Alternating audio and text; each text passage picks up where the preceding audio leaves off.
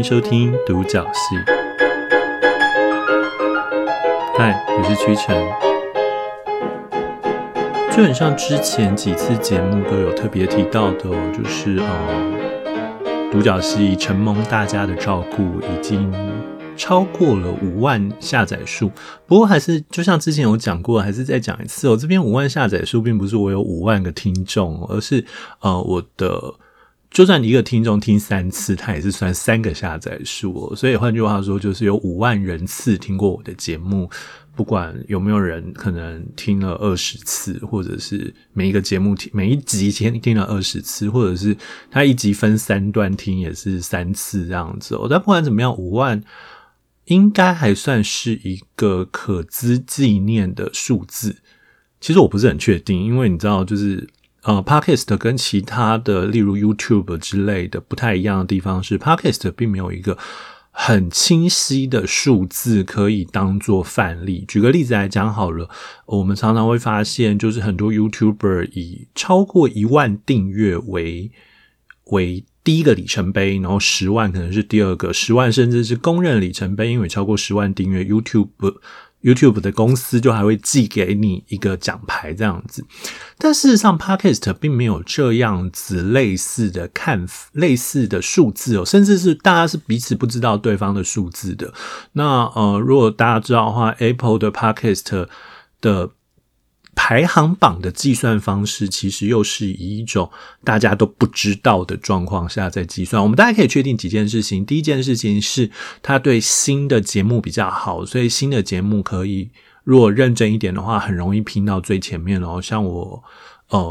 是新节目的时候，大概在第5集第6集的时候吧，就拼到了艺术类的第30名29名这样子，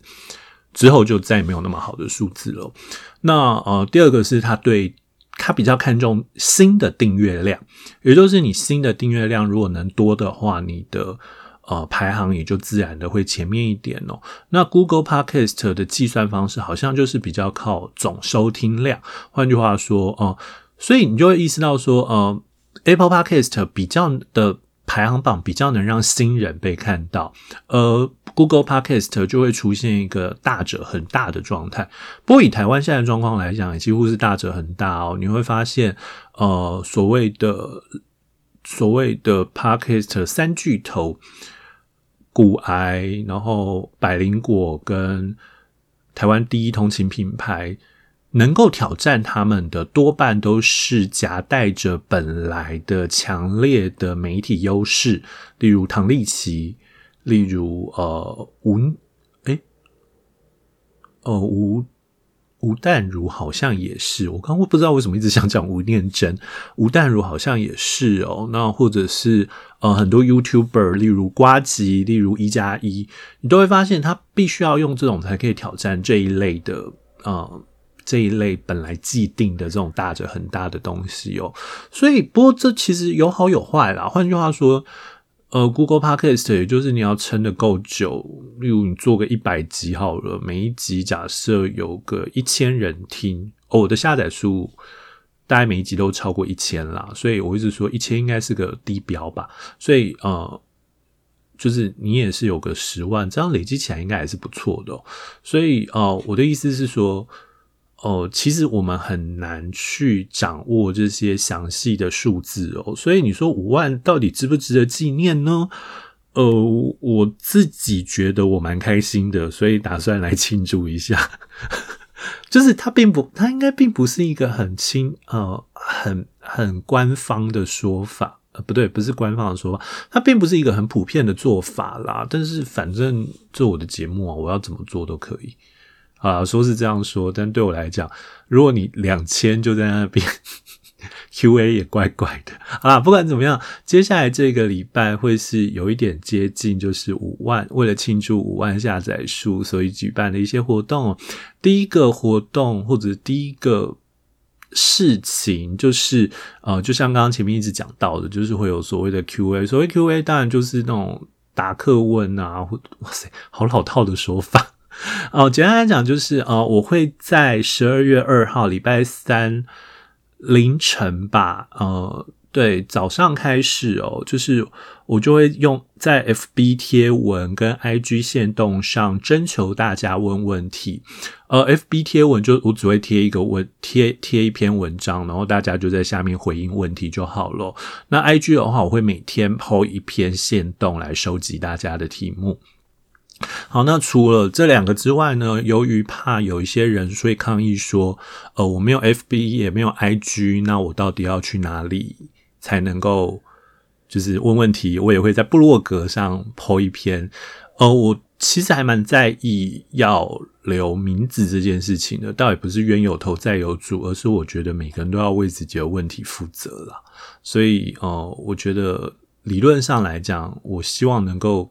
知道你是谁，但是事实上开放部落格问问题就某种程度上同意了大量的匿名哦，因为部落格我并没有说一定要认证或什么才可以问问题，所以某种程度上我还是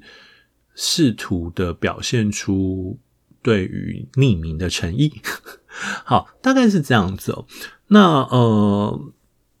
到我觉得问题数量差不多了，我大概就会关起来。但是如果问题数量一直还没到的话，我礼拜天午夜，也就是12月8号的对，12月6号的晚上，我还是会把它关起来哦。就是如果真的量不多的话，那我们就勉强凑一集也应该是可以的啦。对。对，我并没有认为我有多么的夯，或者是多么就是会得到多大的问题。然后我基本上不太回答太私人的问题哦，这边私人举凡身高、体重、血型、星座，星座可能会讲啦，但是星座干嘛要知道呢？我有时候讲节目的时候，应该就是也会偶尔也会提到哦，所以就是类似这种我原则上是不回答的，但如果是属于个人经验的分享，例如你曾经在我节目里面听到我曾经讲过某一段事情，你很好奇，你想要问一下的话，我觉得那是没有问题的啦。那私不私人，或者是我自己觉得那个问题的尺度如何，那当然就是由我自己决定哦。对，这就是我是版主的好处，这就是我是主持人跟自己决定题目的好处，这样子。那收集完问题之后，我希望能够在12月，算了，我不要给自己太难过的事情。我希望收集完题目，我可以在圣诞节之前做好QA 的这一集哦。那总之这就是 QA 的部分，如果有兴趣的话，记得礼拜三关心一下我的 Facebook 粉丝专页或我的 IG。 我的部落格真的有人在看吗？好，这是第一个部分哦。第二个部分是就像刚刚讲的，就是Apple Podcast 很强调新的订阅数哦，所以或许对我来说好像应该来试一下宣传一下自己的节目哦。所以呢欢迎大家用在各种社交软体、社交媒体，或者是也就是 SNS 哦，在各种社交媒体，然后或者是任何方式推荐我的节目哦。那为了要提供大家一些我的就是推荐我的节目的诱因，就是你只要特别推荐我的节目，然后有讲出原因，就是你不要说就写一句推荐独角戏哦，这样子那样子我很难办的，我不太确定你为什么会推荐，就是你起码写一点基本的理由，这样子的话，例如在粉丝会办个小小的抽奖，如果你在粉丝专页上该怎么说？就是如果你在 FB 上推荐我的话，你当然就可以标记我的粉专嘛。那如果你在 IG 上，不管你是以限动的方式，或者是以 IG 贴文的方式推荐我，也都是可以也都是可以 tag 我，标记我，这样子。那你只要标记我或 tag 我，我就知道了，那我就会可能按个赞来让你知道我知道。那为什么要让我知道你知道，让我知道，让你知道我知道了呢？因为你只要推荐一次，我就会算是就会给你一次抽奖的机会哦。所以例如你在 Facebook 上跟 IG 上各推荐一次的话，那我就会算成你有2次的抽奖机会。那抽什么呢？我想到的是2个礼物2选1啦。第一个是500元以内的Reimu电子书，这边可以凑书哦，就是例如你有3本，每本各160块的话，你也是可以3本，然后加起来480，然后就叫我给你这3本，这也是没有问题的。好，这是第一个。那第二个是800元以内的客制化实体书单。如果想知道这件事情的话，其实也就是之前我跟紫书房曾经合作过一个无菜单料理，就是我会请你回答一些很基本的问题，然后我透过这些问题来想办法挑出我觉得你可能会喜欢的书。那挑出这些你喜欢的书呢，我就会直接寄到你家去，所以你需要给我地址，然后我会不限新旧书的挑选大概3本以上的书给你哦。对，所以换句话说，就是一个是你可以自己决定书单，但只能是电子书；一个是你不能自己决定书单，但是实体书，而且可能会是旧书，所以你自己可能要做个选择。好，那这边再多强调一下，就是这边这次是以 SNS， 也就是社交媒体为计算单位哦，所以你。FB 算一次 ,IG 算一次，你不要 FB 你说你连续 PO 了3天算3次，没有，你这个人在 FB 上就是一次这样子，你这个人在 IG 上也是一次，那你如果有很多账号我当然不会知道。那如果说你所以你就是在 FB 标记我的粉专，或者 IG 上标记我的 IG， 我都会看到呢，我按了赞就会被记入抽奖次数。但如果你例如你不是用任何你不是用FB， 也不是用 IG， 你是用部落格啊，你是用扑浪啊，你是用任何的其他的形式的话，那也欢迎私讯给我连结，然后我也会告诉你这样子 不 OK。 但请记住哦，不管是 Facebook 或者是 IG 或者是任何的部落格或者是扑浪，请把它设成是公开的，就是大家在任何状况下点进去都看得到，不要锁起来哦，这样子就会不予计算。好，那那个抽奖的奖品呢是3份，换句话说就是3份，不多啦，但是就算是我的聊表我一些心意。那时间就是从即日起，也就是你们听到这个节目或者是你们看到我的 Facebook 粉专的贴文为开始，到12月15号午夜12点为止哦。那如果对这个还有任何问题的话，就欢迎私讯我，或者是你直接在下面问我问题也没有问题，也可以哦。所以大概就是这样子吧，我的5万下载数的特别企划，大概就是这2个东西。我不太确定，我比较希望大家比较踊跃参与哪一个诶。我觉得可能是问问题吧，就是会觉得很想知道大家到底会想要知道，就是你们问的问题其实某种程度上会决定这个节目接下来走向。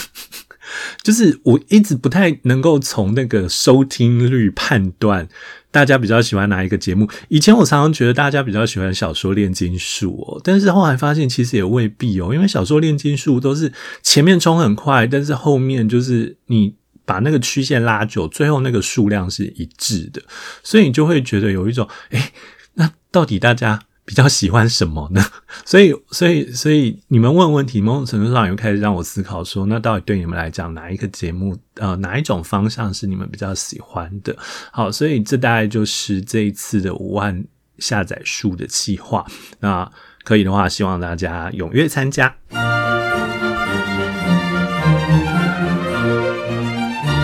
推陈出新，屈臣为你推荐台湾推理小说。好，欢迎回到这个月的推陈出新哦。虽然说是这个月，其实这是11月的，就是一如既往的拖了一点，所以拖到12月才上节目。我很抱歉。但希望你们还会相信我的抱歉。好，对，反正就是计划赶不上变化。其实今天推这一本书，我蛮早以前就注意到了。先讲一下，就是我不太确定前面会不会有 intro， 就是作为桥接推陈出现这个单元的一个小小的 bridge 这样子，我不太确定会不会有，我希望我做得出来，但是因为我完全目前为止没有任何的想法，所以我不太确定最后会不会就摆烂直接卡接过来这样。如果直接卡接过来，大家也不要觉得太突兀，那如果我有做出那个小小的 intro 的话，那也希望大家可以给我一点简单的意见，就是告诉我觉得说这个 intro 怎么样。好，那不管怎么样，今天推荐这一本书其实是今年年初的书哦，非常年初，1月2号吧，还1月3号出版的。然后所以我对这一本也观望了一阵子，但就像大家知道的，好啦，其实大家并不知道，总之我今年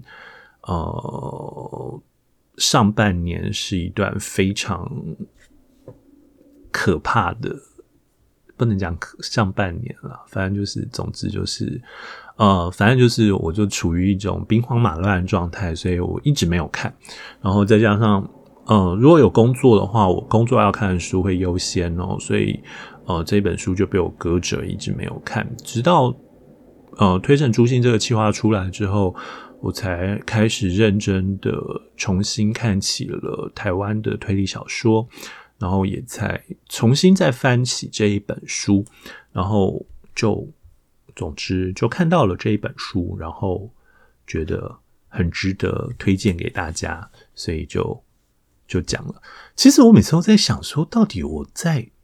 Podcast 里故弄玄虚的意义是什么？因为要推荐哪一本书，你们光看节目标题就知道了，不觉得这其实可能是这年头就是网路最麻烦的地方嘛，就是你如果要给大家任何惊喜的话，好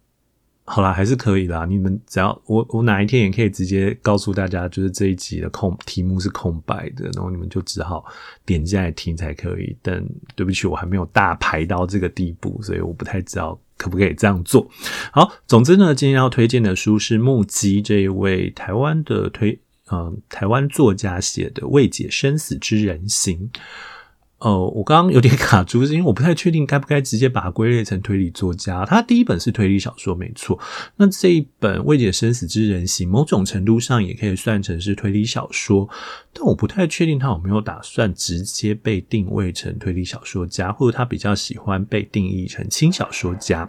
我不太确定这两者他比较喜欢哪一个，所以我就姑且不特别为他找到一个定位了。对，如果是写轻小说偏推理悬疑属性的，我基本上还是不认为，我基本上认为他还是可以自认是轻小说家，而不是推理小说家哦。那详细的理由的话，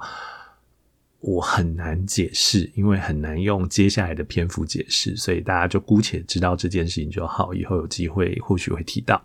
好，那这本小说其实蛮特别的，这本小说的特别之处在于，它其实是一本科幻小说，而且是一本洋溢着强烈的维多利亚时期的蒸汽朋克，或者更简单一点讲，不是蒸汽朋克，而是就是 Gear Punk， 台湾翻成什么齿轮朋克吗？我先解释一下好了。科幻小说有一条叫做蒸汽朋克的东西，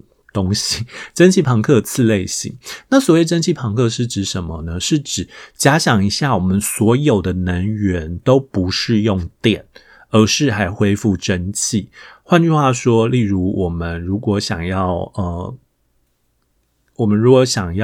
使用车子的话，它还是需要用蒸汽的车子。那我们想要飞起来，还是用蒸汽的飞机。也就是说，所有都是用蒸汽的动力的话，那会是一个怎样的时代？蒸汽朋克往往带有强烈的 nostalgia， 就是怀旧感。例如，他们会希望回到某种19世纪的维多利亚时期，或者甚至更早一点18世纪的维多利亚时期，18世纪的英国。然后通常不会18世纪啊，因为19世纪才发明蒸汽机这件事情是就是反正18世纪发明蒸汽机，然后19世纪这件事情变得比较成熟，所以通常都是19世纪的英国或欧洲这样子的东西哦。那蒸汽朋克这个东西诞生之后呢，通常都会有着帝国主义，通常都会开始展开对帝国主义的反省啊，或者是开始会去思考就是进步的意义等等的。那蒸汽朋克之后当然有很多更多其他的东西，例如 biopunk 生物朋克，也就是假设你能源来自生物。举个例子来讲，我们之所以可以跟别人打电话，是因为我们透过水母的神经抽出了水母的神经，然后连接在一起这样子，然后这个叫做 biopunk， 也就是我们透过生物各式各样改造这样子。那其中有一个叫 geopunk，geopunk 跟齿轮朋克跟蒸汽朋克的差别是什么？我可以直接告诉大家，就是齿轮朋克比较干净一点。这边干净并不是指意识上的，也不是指比较没有色色的东西哦，这边干净是指蒸汽朋克由于蒸汽跟煤炭的直接联想关系，以至于蒸汽朋克常常会带着强烈的空气污染哦，或者是油污等等的印象。但是齿轮朋克呢，可能更强调的是那种机器性，也就是它会更强调机器之美，工匠之美这样子。当然这其实这中间的差别很微妙啦，就是你要能够辨识的出来才是。那总之我是把它定位成齿轮朋克，那跟出版社或者是作者自己本身的定义可能都不太一样，但是我想他们应该也不会介意才对。好，那它其实建立在是一个模拟这样子19世纪的英国或者是欧洲，那模拟这样的一个时代跟这样的国家呢，然后有一个国家，他有一个人叫维克多·法兰肯斯坦，这个名字我们等一下再讲哦，然后发明了自动人形，然后这个自动人形其实是可以取代人类的工作的，例如你可以开车，例如你可以执行家务，你可以执行各式各样的东西。那在这个过程之中呢，这个国家开始出现了一个所谓的红心 X 的犯罪，然后这个红心 X 的犯罪是该怎么说？这是红心 X 的犯罪，就是他会杀人嘛，而且是以一种暴虐的杀法。那这暴虐的杀法是包括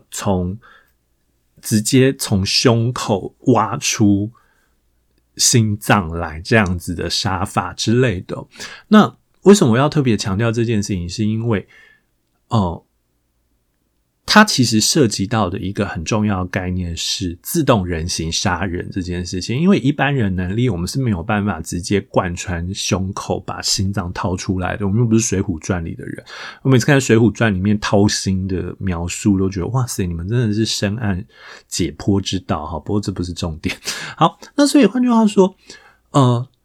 在一个高度仰赖自动人形的国家跟社会，然后其实这个国家跟社会与这些自动人形的关系已经处于一种高度紧张的状态，因为有大量的劳工阶层认为自动人形抢了他们的工作。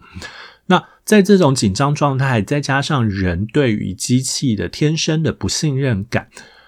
在这种情况之下，机器人形如果真的杀人了，那是会造成某种信任崩溃的。那这个信任崩溃可能会造成整个国家，因为这个国家已经跟机器人形密不可分了，就很像说我们现在已经跟电密不可分了。如果你忽然说大家都不能用电，整个国家社会体制一定会崩溃哦。所以在这本小说里面也遇到类似的差不多的状况。可是问题是机器人形是不可能杀人的，为什么？因为机器人形会 follow 所谓的自动人形的三大原则，然后其中一个原则就是绝对不可以伤害人类。OK， 请记住这件事情。那所以就是说，机器人既然不能伤害人类，但机器人又真的就是红心 X 等于机器人这件事情又几乎是已经确定的事情的话，那到底真相是什么，以及为什么会这样子做，就变成了是这一本小说的独特的地方哦。那我们的主角戴尔是一个有着过去的创伤的经验哦，那个过去创伤经验其实还蛮惊人的哈，有着过去创伤经验，而这个过去创伤的经验让他希望能够理解人跟机器人的差异，以及到底人是什么，我们是因为什么而存在于这个世界的这种东西，迫切地得到答案。所以他对这个案件非常关心，然后也因为因缘际会，他真的的确去办了这个案子，然后也就是他在判我们所看的，也就是当他介入这个案子之后，这个案子的发展。好，我必须要承认一件事情是，这一本小说它某种程度上完全是科幻小说，就是它其实不太推理，它不太推理是里面的谜团都很顺理成章，就是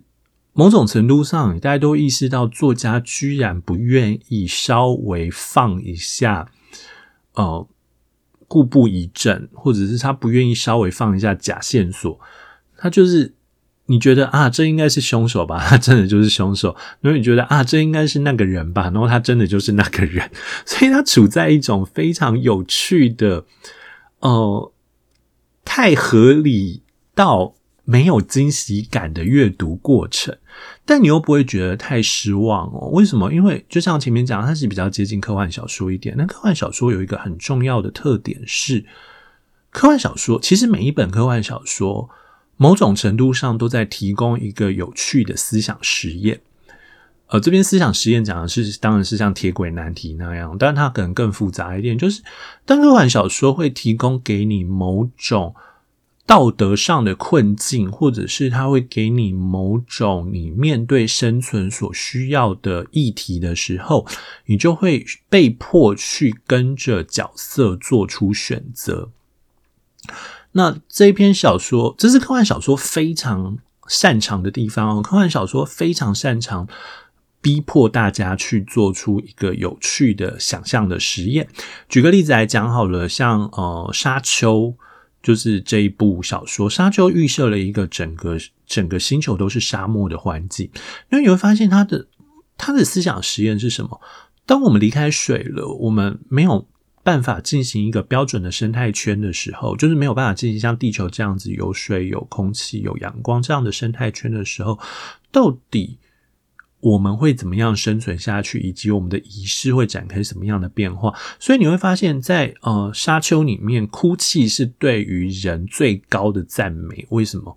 因为你居然愿意浪费水去进行哭泣这件事情。好，所以科幻小说本来就很擅长就是逼迫你到某个绝境去进行思想实验哦。甚至最近很流行的 YA 科幻片，无论是移动迷宫啊，那个叫什么饥饿游戏啊，这一些的电影或小说，它其实都是把我们丢到一个很绝对的位置去，让我们去做思考，就是我们到底能够舍弃，或者我们更为决定我们核心的东西是什么。好，那有趣的可能是另外一件事情是，但事实上类型另外一个麻烦的地方是，我们常常会发现你要讨论的东西其实前面人已经讨论过了。然后这一本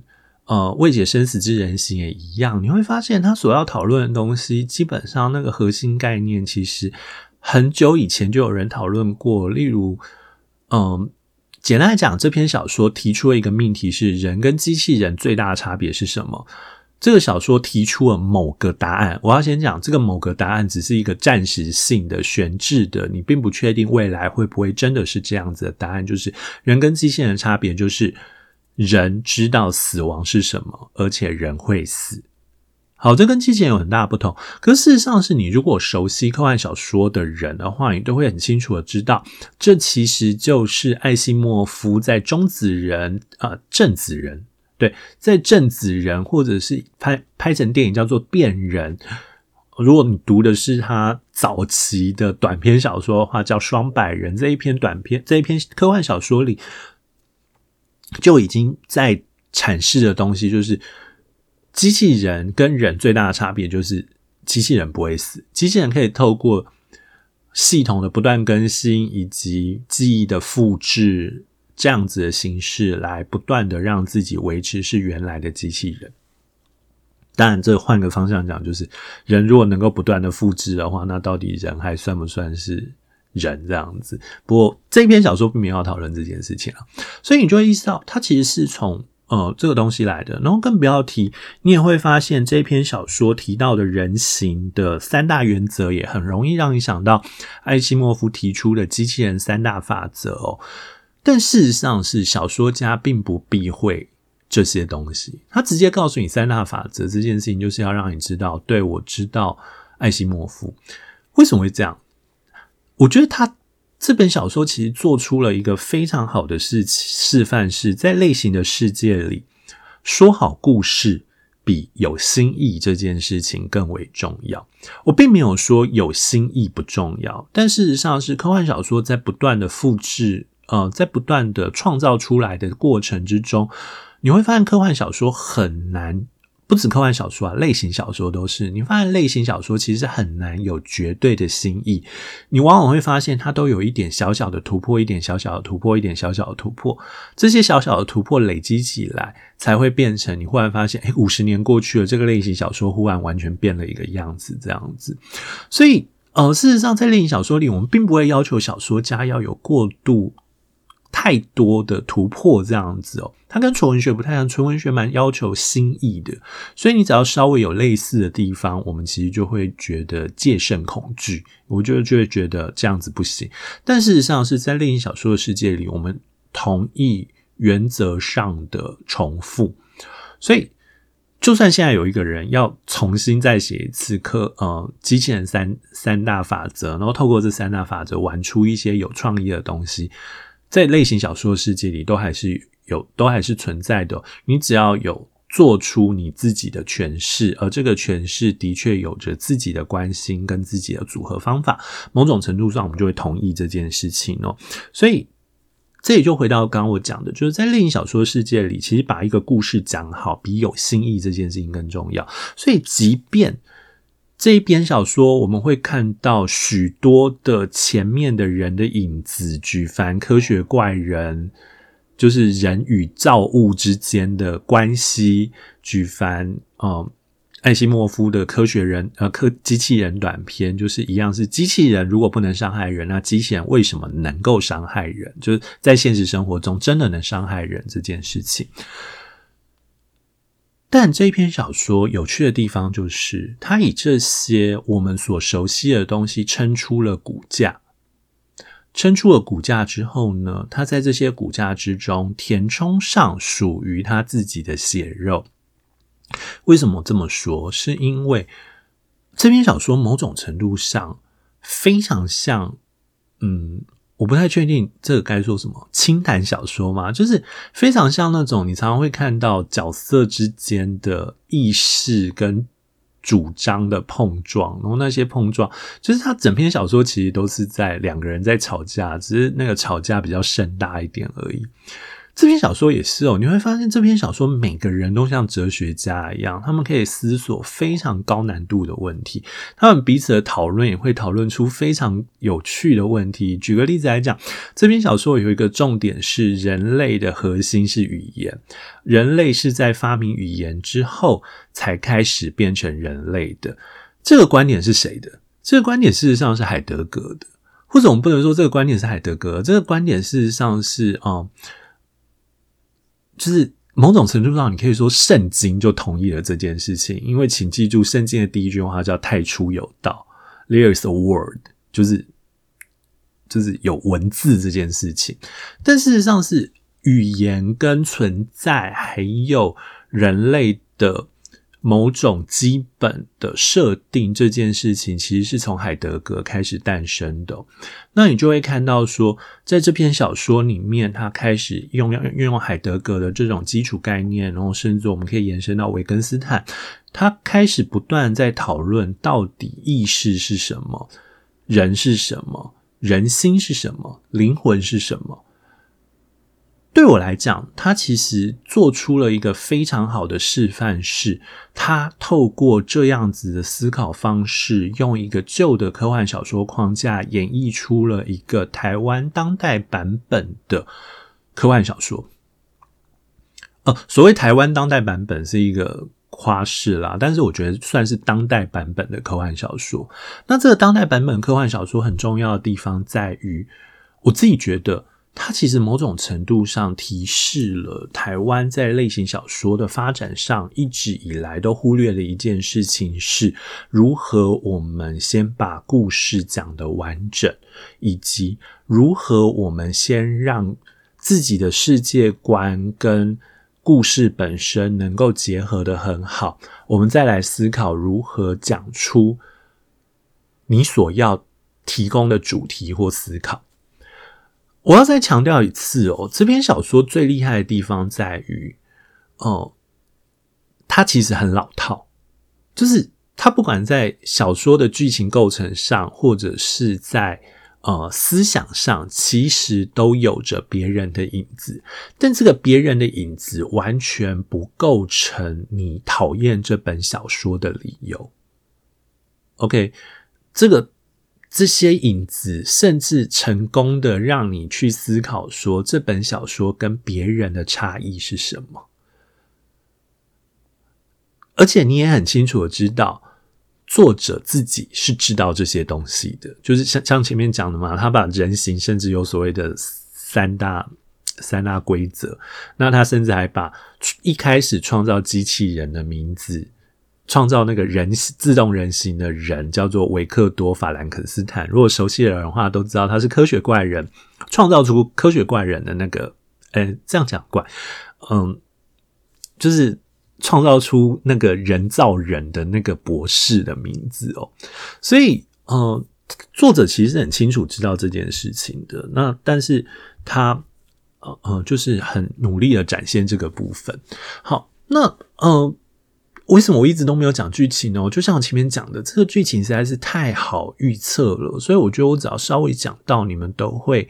很清楚而且很容易的猜到它会怎么发展。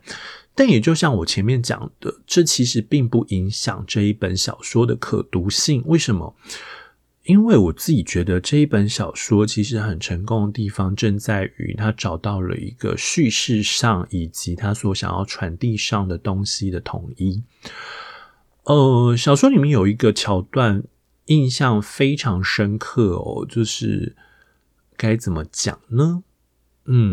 我忽然发现这会有某种程度上爆雷的部分，也不能讲爆雷，就第一章你就会发现第二章你就会发现的东西，但我还是不忍心讲出来。好，简单来讲，里面有一个桥段是男主角戴尔去了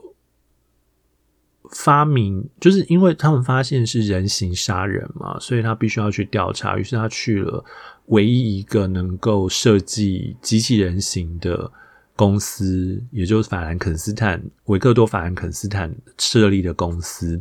然后他就见到维克多·法兰肯斯坦女儿维罗妮卡·法兰肯斯坦，然后维罗妮卡·法兰肯斯坦很明显要配合戴尔的侦办，然后于是就答应他怎么样之类的，然后于是后来戴尔得到自己满意的答案之后，就决定开车离开，然后开车离开的过程中发现了维罗妮卡·法兰肯斯坦的妹妹，就是爱丽丝·法兰肯斯坦躲在车上，然后他就因为爱丽丝一直想到城里玩，但他姐姐都不带他去，好，所以他就决定要离家出走，然后所以戴尔只好带着爱丽丝出来玩然后在一个有点类似挂钟面前，然后那个挂钟被描述的非常的具有机器的简洁性，以及有某种神圣感。然后正当机器挂钟，那个像挂钟一样的东西做出了某个动作的时候，戴尔问了爱丽丝一个问题，然后这一段的描述我自己觉得是这篇小说非常吸引人注意的部分，你瞬间意识到小说家本身描写的才能跟小说家的主题跟这一本小说想要传递出来的东西完美的契合并且扣合在一起，就好像那个挂钟一样精巧而繁复。我自己觉得你就忽然间能够理解到台湾类型小说居然已经发展到这种在完成度上锱铢必较，而不再那么在意某种惊世骇俗的设定这种东西。这好像一直在讲它很没有创意一样，但其实不是哦。我觉得能做到这件事情，其实比起创意来讲，可能更重要的地方是你就会更期待它的未来性，你就会更期待它的可能性，这样子。好，那不过你要讲这篇小说，我很在意，就是我觉得这篇小说有一个更聪明的地方是，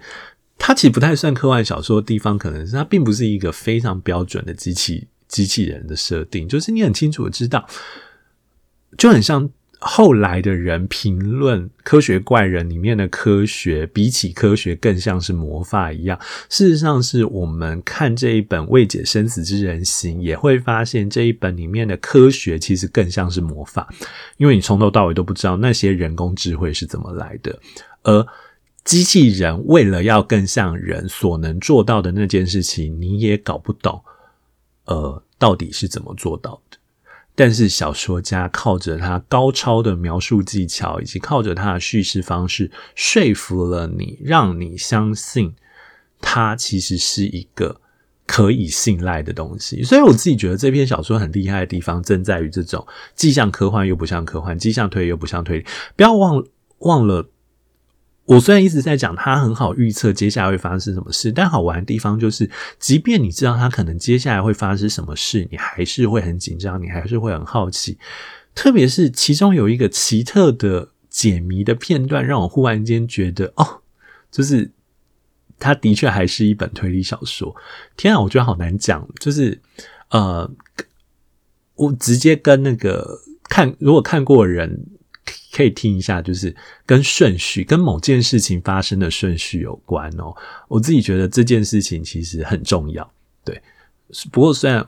对，大概就是这样子。没有，我本来想说，其实在某个部分的时候，我有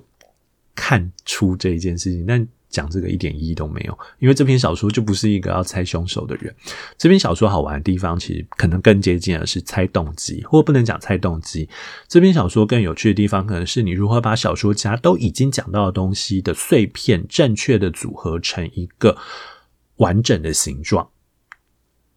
那其实你某种程度上就可以理解这一本小说到底要讲什么。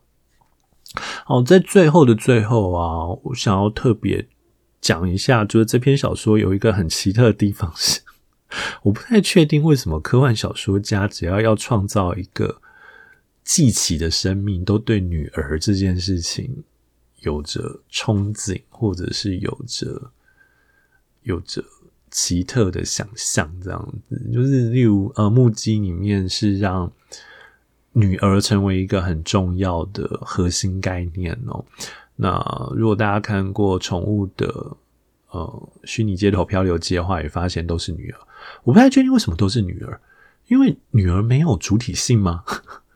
就是你常常会发现在这些科幻小说里的女儿都是被一厢情愿创造出来的，或者是被一厢情愿建构出来的。在这件事情上来说，我自己始终都觉得那好像是一个过不去的坎。我老是会觉得